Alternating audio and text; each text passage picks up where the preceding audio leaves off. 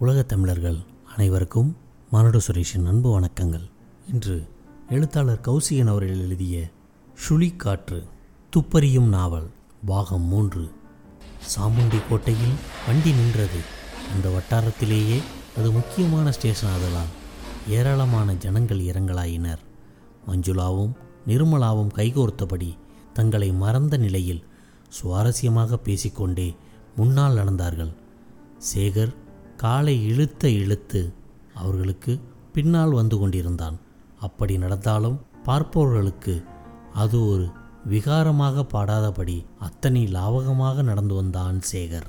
அவன் கையிலிருந்த விசேஷ வாக்கிங் ஸ்டிக் மாதிரியே குறைக்காலின் பலத்துக்கு உதவினாலும் அதை அவன் உபயோகிக்கும் மாறியே ஒரு கம்பீரத்தை கொடுத்தது. இயற்கையிலேயே நல்ல எடுப்பான அவனது தோற்றம் அவனது ஊனத்தை குறைத்து கொண்டிருந்தது. அந்த வேளைக்கு போர்ட்டராக மாறியிருந்தான் கோபால். படுக்கை பெட்டிகளை அனாவசியமாக தூக்கி கொண்டு வந்த அவனுக்கு கூட கூட்டத்தை சமாளித்து முன்னேறுவது சற்று சிரமமாகத்தான் இருந்தது. மெல்ல மெல்ல கூட்டம் ஸ்டேஷனை விட்டு வெளியேறி கொண்டிருந்தது. வண்டியை விட்டு இறங்கியவர்கள் வீட்டுக்கு போகும் ஆவலில் பரபரத்தபடி ஏங்கிக் கொண்டிருந்தார்கள். ஆனால் மஞ்சுளா மட்டும் அப்படி ஒரு அவசரத்தை காட்டவில்லை. காரணம் மஞ்சுளாவை மட்டும் ஒரு சிறு கூட்டம் சூழ்ந்து கொண்டிருந்தது. அதன் நடுவில் உற்சாகமாக சிரித்து பேசிக்கொண்டிருந்த ஆள் அவள். வெகு நாட்கள் கழித்து வந்திருக்கும் அவளை சுலபத்தில் முல்லைவாசலுக்கு அனுப்ப உயிர் தோழிகளுக்கு விருப்பமில்லை போலும்.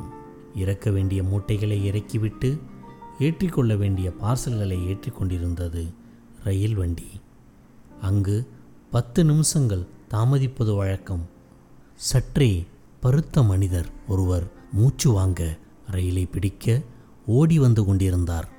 சிநேகிதிகளின் அன்பு வெள்ளத்தில் மூழ்கியிருந்த மஞ்சுளா அந்த மனிதரை பார்த்துவிட்டாள் சித்தப்பா சித்தப்பா என்று குதிகாலை உயர்த்தி ஆட்டி எம்பி கூப்பிட்டாள்.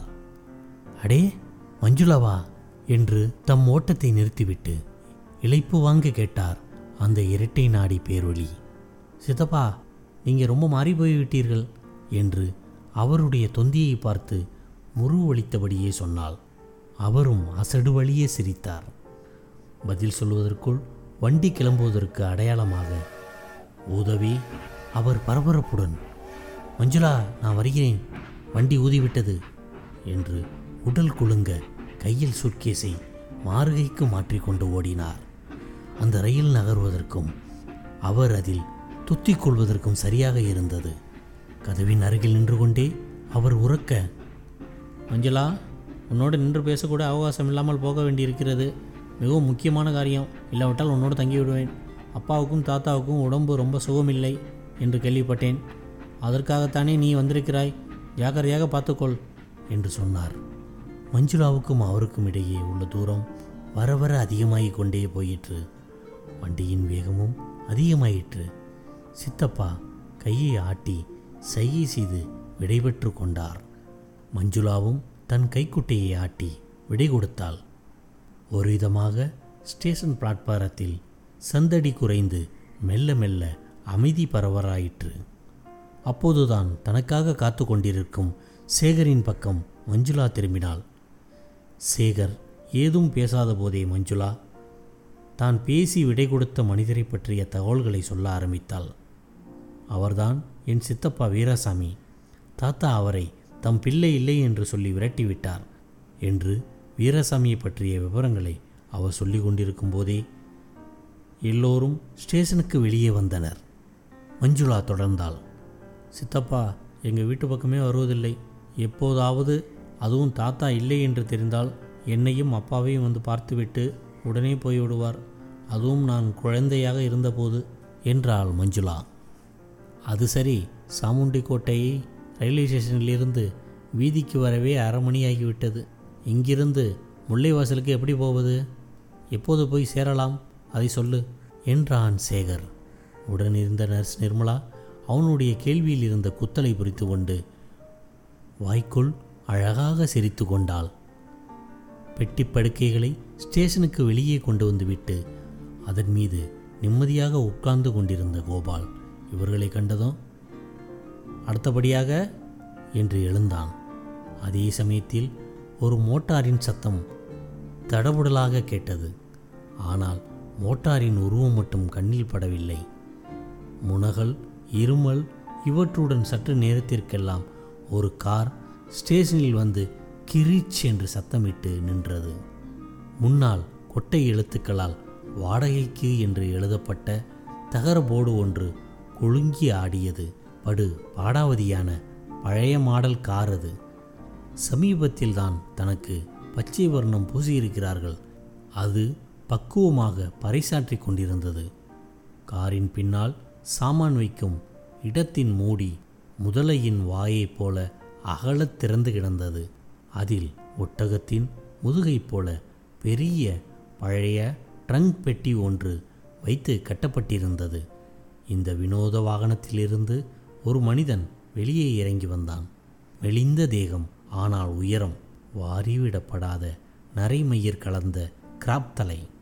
சவரம் செய்து பத்து நாட்களாவது ஆகியிருக்கும் என்பதை தெளிவாக்கும் முகவாய்.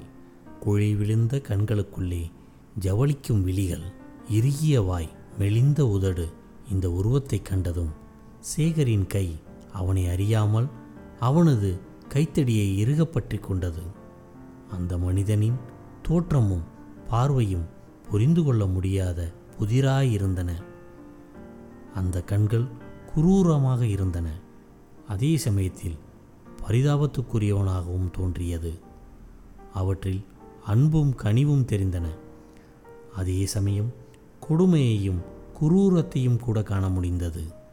காரிலிருந்து வெளிப்பட்ட அந்த மனிதரின் பார்வை மஞ்சுளாவின் மீது பதிந்ததும் எருகி கிடந்த அவனது உதடு விரிந்தது. சுடுத்த முகத்திலே ஒரு கலை தோன்றியது.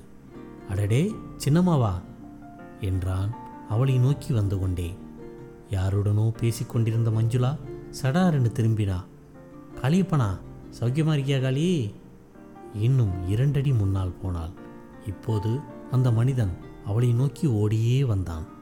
தன் வருங்கால மனைவி மஞ்சுளாவுக்கு இந்த பக்கத்தில் உள்ள செல்வாக்கிலும் அலுப்பு கொண்ட சேகர் கோபாலின் அருகில் படுக்கையின் மீது சிவசிவா என்று உட்கார்ந்து விட்டான். தன் காதலனின் மனநிலையை அறியாத மஞ்சுளா காளியப்பனுடன் சுவாரஸ்யமாக பேசிவிட்டு அவனை தன் வருங்கால கணவனுக்கு அறிமுகப்படுத்தி வைக்கவும் அழைத்து வந்தாள். என்னை தூக்கி வளர்த்தவன் இவன்தான். தாத்தாவுக்கு கார் டிரைவராக இருந்தான். பிறகு இவனுக்கென்று ஒரு காரை வாங்கி கொடுத்து டாக்ஸி விட்டு பிழைத்து கொள்ளும்படி ஏற்பாடு செய்தார். என் மீது இவனுக்கு உயிர் என்று சொல்லிக்கொண்டே போனாள். சேகர் போலியாக சிரித்தபடி கேட்டுக்கொண்டிருந்தான் வந்து இவர் மாப்பிள்ளையா தானே? என்றான் காளியப்பன். சேகரை பார்த்து கொண்டே சற்று யோசனையுடன் ஆமாம் காளியப்பா இவர்தான். உன் மஞ்சுளாவின் வருங்கால கணவர் சேகர். இவர் கோபால். சேகரின் நண்பர் என்று அவன் சந்தேகத்தை தீர்த்து வைத்தாள் நிர்மலா.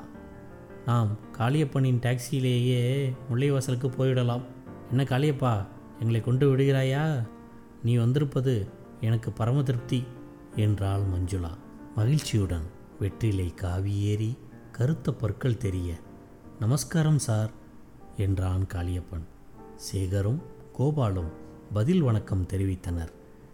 இந்த ஓட்டைக்காரில் போக வேண்டுமே என்ற வேதனையை வெளிப்படாமல் முறுவலை பூசி மறைத்து கொண்டனர்.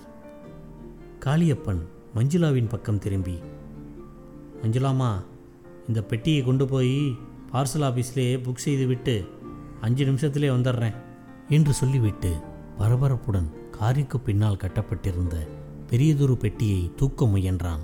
அது அசைந்து கொடுத்தது அவ்வளவுதான். இவன் ஒருவனால் அதை தூக்க முடியாது. ஆனால் தன் இயலாமையை வெளிக்காட்டிக் கொள்ள விருப்பமில்லை அவனுக்கு. மூச்சு கட்டி தூக்க முயன்றான். அவன் அவசையை கண்ட மஞ்சுளா கோபால் கொஞ்சம் அவனுக்கு ஒரு கை கொடுத்து உதவுங்களே என்று கேட்டுக்கொண்டாள். அதெல்லாம் வேண்டாங்கம்மா என்று காளி அசட்டு சிரிப்புடன் சொன்னாலும் கோபால் கை கொடுத்த பிறகுதான் பெட்டி நகர்ந்தது. கோபாலும் அலட்சியமாகத்தான் தூக்கினான். காளி மறுபுறத்தில் கவனமாக பிடித்து கொண்டிருந்தோம். அவனுக்கு அந்த வலு அதிகமாக இருந்தது. மங்கிய வீதி வெளிச்சத்திலிருந்து பிரகாசமான ஸ்டேஷன் வாசற்படி ஏறும்போது காளியின் கால் படிகளில் நிலை தவறவே அவன் பிடி தளர்ந்து பெட்டி பொத்தென்று. அவன் பக்கம் கீழே விழுந்தது. கோபாலின் பிடி தளராவிட்டாலும் காளி பெட்டியை விட்டதனால் ஏற்பட்ட அதிர்ச்சியில் கோபாலின் பிடியிலும் ஒரு நடுக்கம் ஏற்பட்டது. ஸ்டேஷன் வராந்தாவில் நல்ல வெளிச்சத்தில் பெட்டி தடால் என்று விழுந்தது. அதன் பாலாக் தெரித்து சிதறியது. என்னப்பா இப்படியா விடுவாங்க? என்று சொன்ன கோபால் பெட்டியின் நிலையை அறிய குனிந்து பார்த்தான். அவன் விழிகள் வியப்பால் விரிந்தன. சேகர் சேகர் இங்கே வாயேன். இந்த ட்ரங்கின் மீது உன் பெயரும் சென்னை விலாசமும் அல்லவா போட்டிருக்கிறது? இது உனக்குத்தான். அனுப்பப்பட இருக்கிறதாப்பா? என்றான். ஏதோ சிந்தனை வேயப்பட்டிருந்த சேகரை கோபாலின் கூவல் ஒரு குலுக்கு ஒழுக்கியது என்ன? எனக்கா? என்று வியப்புடன் கைத்தடியை ஊன்றியபடியே வேகமாக பெட்டியின் அருகில் வந்தான் சேகர். உண்மைதான். பெட்டியின் மீது சேகரின் பெயரும் விலாசமும் குறிக்கப்பட்ட காகிதம் ஒட்டப்பட்டிருந்தது. பெட்டியின் பக்கவாட்டில் ரோஸ் நிற சாக்கட்டியாலும் சேகரின் பெயர் எழுதப்பட்டிருந்தது. ஆச்சரியமாக இருக்கிறதே. இங்கிருந்து எனக்கு பார்சல் அனுப்ப யார் இருக்கிறார்கள்?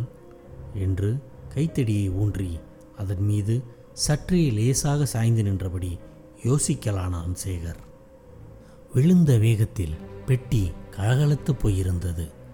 அதன் பாட்லாக் தெரித்து திறந்து கொண்டிருந்தது. இப்படி ஒரு பெட்டி. அதுவும் தன் நண்பர் சேகருக்கு. இங்கிருந்து அனுப்ப யார் இருக்கிறார்கள்? இத்தனை பெரிய பெட்டியில் அப்படி என்னதான் இருக்குமோ? என்றெல்லாம் ஆவலும் அக்கறையும் ஏற்பட்டன கோபாலுக்கு. ஆகவே பாட்லாக் திறந்து கொண்ட பெட்டியை பரிசீலனை செய்ய மறுபடியும் கீழே குத்திட்டு உட்கார்ந்த கோபால் அதன் இடைவெளி வழியே உள்ளே பார்த்தான்.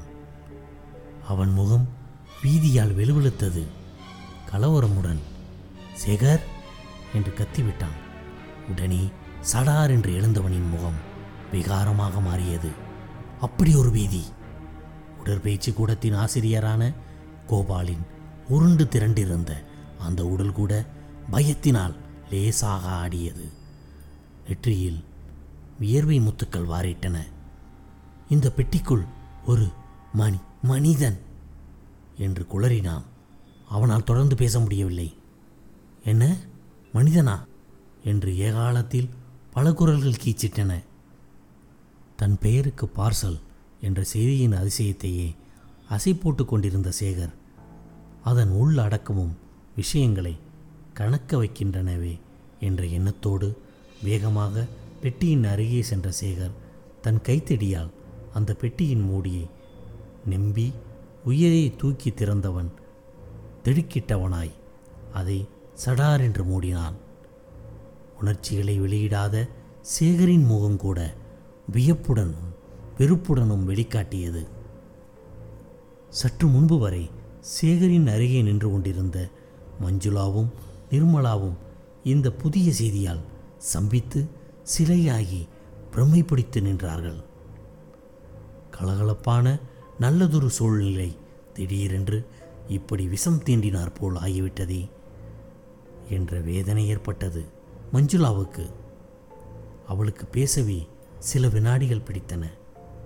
என்ன? உண்மைதானா சேகர்? பெட்டிக்குள்ளே மனிதனா? என்று காதலி மஞ்சுளாவிடம் சேகர் நிதானமாக ஆமாம் ஒரு மனிதன்தான். ஆனால் அவன் உயிரோடு இல்லை. பிணமாக என்றான். மஞ்சுளாவும் நிர்மலாவும் பீதியுடன் முகத்தை கொண்டார்கள். அவர்கள் உடல் நடுங்கலாயிற்று. பெட்டியை கொண்டு வந்த காளியப்பன் நடுங்கும் கைகளோடு அதை திறந்து பார்த்துவிட்டு உடல் பதற இது ஆவும் என்று தடுமாறியபடி பெட்டியை மூடிவிட்டு தள்ளிப்போய் நின்று விட்டான் தன்னாலேயே எல்லோரும் கவனிப்பதாகப்பட்டது அவனுக்கு. உடல் குன்றிப்போக தவிப்புடன் தளல் குனிந்தபடி நின்று கொண்டிருந்தான் காளியப்பன். சற்று நேரம் அங்கே பயங்கர அமைதி நிலவியது. தான் விரும்பாவிட்டாலும் தன்னை விரும்பி கொலைகள் வருவதை எண்ணியபோது சேகருக்கு சிரிப்புத்தான் வந்தது. இதற்குள் ரயில்வே ஸ்டேஷன் முழுவதும் இந்த செய்தி பரவிவிடவே கூட்டம் கூடிவிட்டது. இந்த இறந்த மனிதனை நன்றாக பார்க்க விரும்பிய சேகர் மறுபடியும் தன் கைத்தடியால் பெட்டியின் மூடியை நன்றாக திறந்தான். சந்தேகத்துக்கு இடமில்லாமல் அது இறந்தவனின் உடல்தான். அந்த மனிதனின் கைகளையும் காலையும் மடக்கி பெட்டிக்குள் அடைத்து வைக்கப்பட்டிருந்தது. வாலிப உடல் நன்றாக உடுத்தியிருந்தான். ஜீவனற்ற வெளுத்த முகத்திலே தலையிலிருந்து வழிந்த இரத்தம் காய்ந்து கருத்து போயிருந்தது. பலமுறை பலமாக தலையில் அடிக்கப்பட்டதால் மண்டை ஓடு நொறுங்கி இறந்திருக்க வேண்டும் என்பதை அனுபவசாலியான சேகர் உடனே தெரிந்து கொண்டான். அந்த வாலிபன் இறந்து பல மணி நேரம் ஆகியிருக்க வேண்டும் என்பதையும் ஊகித்து கொண்டான் சேகர். இத்தனை நேரம் பிரம்மை பிடித்து நின்று கொண்டிருந்த காளியப்பன் ஏதோ ஒரு சக்தியால் உந்தப்பட்டவனாக நர்ஸ் நிர்மலாவின் அருகில் போய் அது அந்த பெட்டியில் உள்ளது உங்கள் அண்ணனோட உடல் போல இருக்கு பாருங்க என்றான். யாரோ பிடித்து தள்ளியதைப் போல ஒரு தாவலில் பெட்டி அருகில் ஓடிப்போய் பார்த்த நிர்மலா கோவென்று கதறினாள். அடிவயிற்றிலிருந்து அழுகை கொப்பளித்து வர ஐயோ அண்ணா என்று பதறினாள். சேகர் பெட்டியின் மூடியை சடார் என்று மூடிவிட்டு நிர்மலா பக்கம் திரும்பினான். துடிக்கும் நிர்மலாவின் உடலை மஞ்சுளா தாங்கி பிடித்து கொண்டிருந்தார் அது உங்கள் சகோதரன் தானா?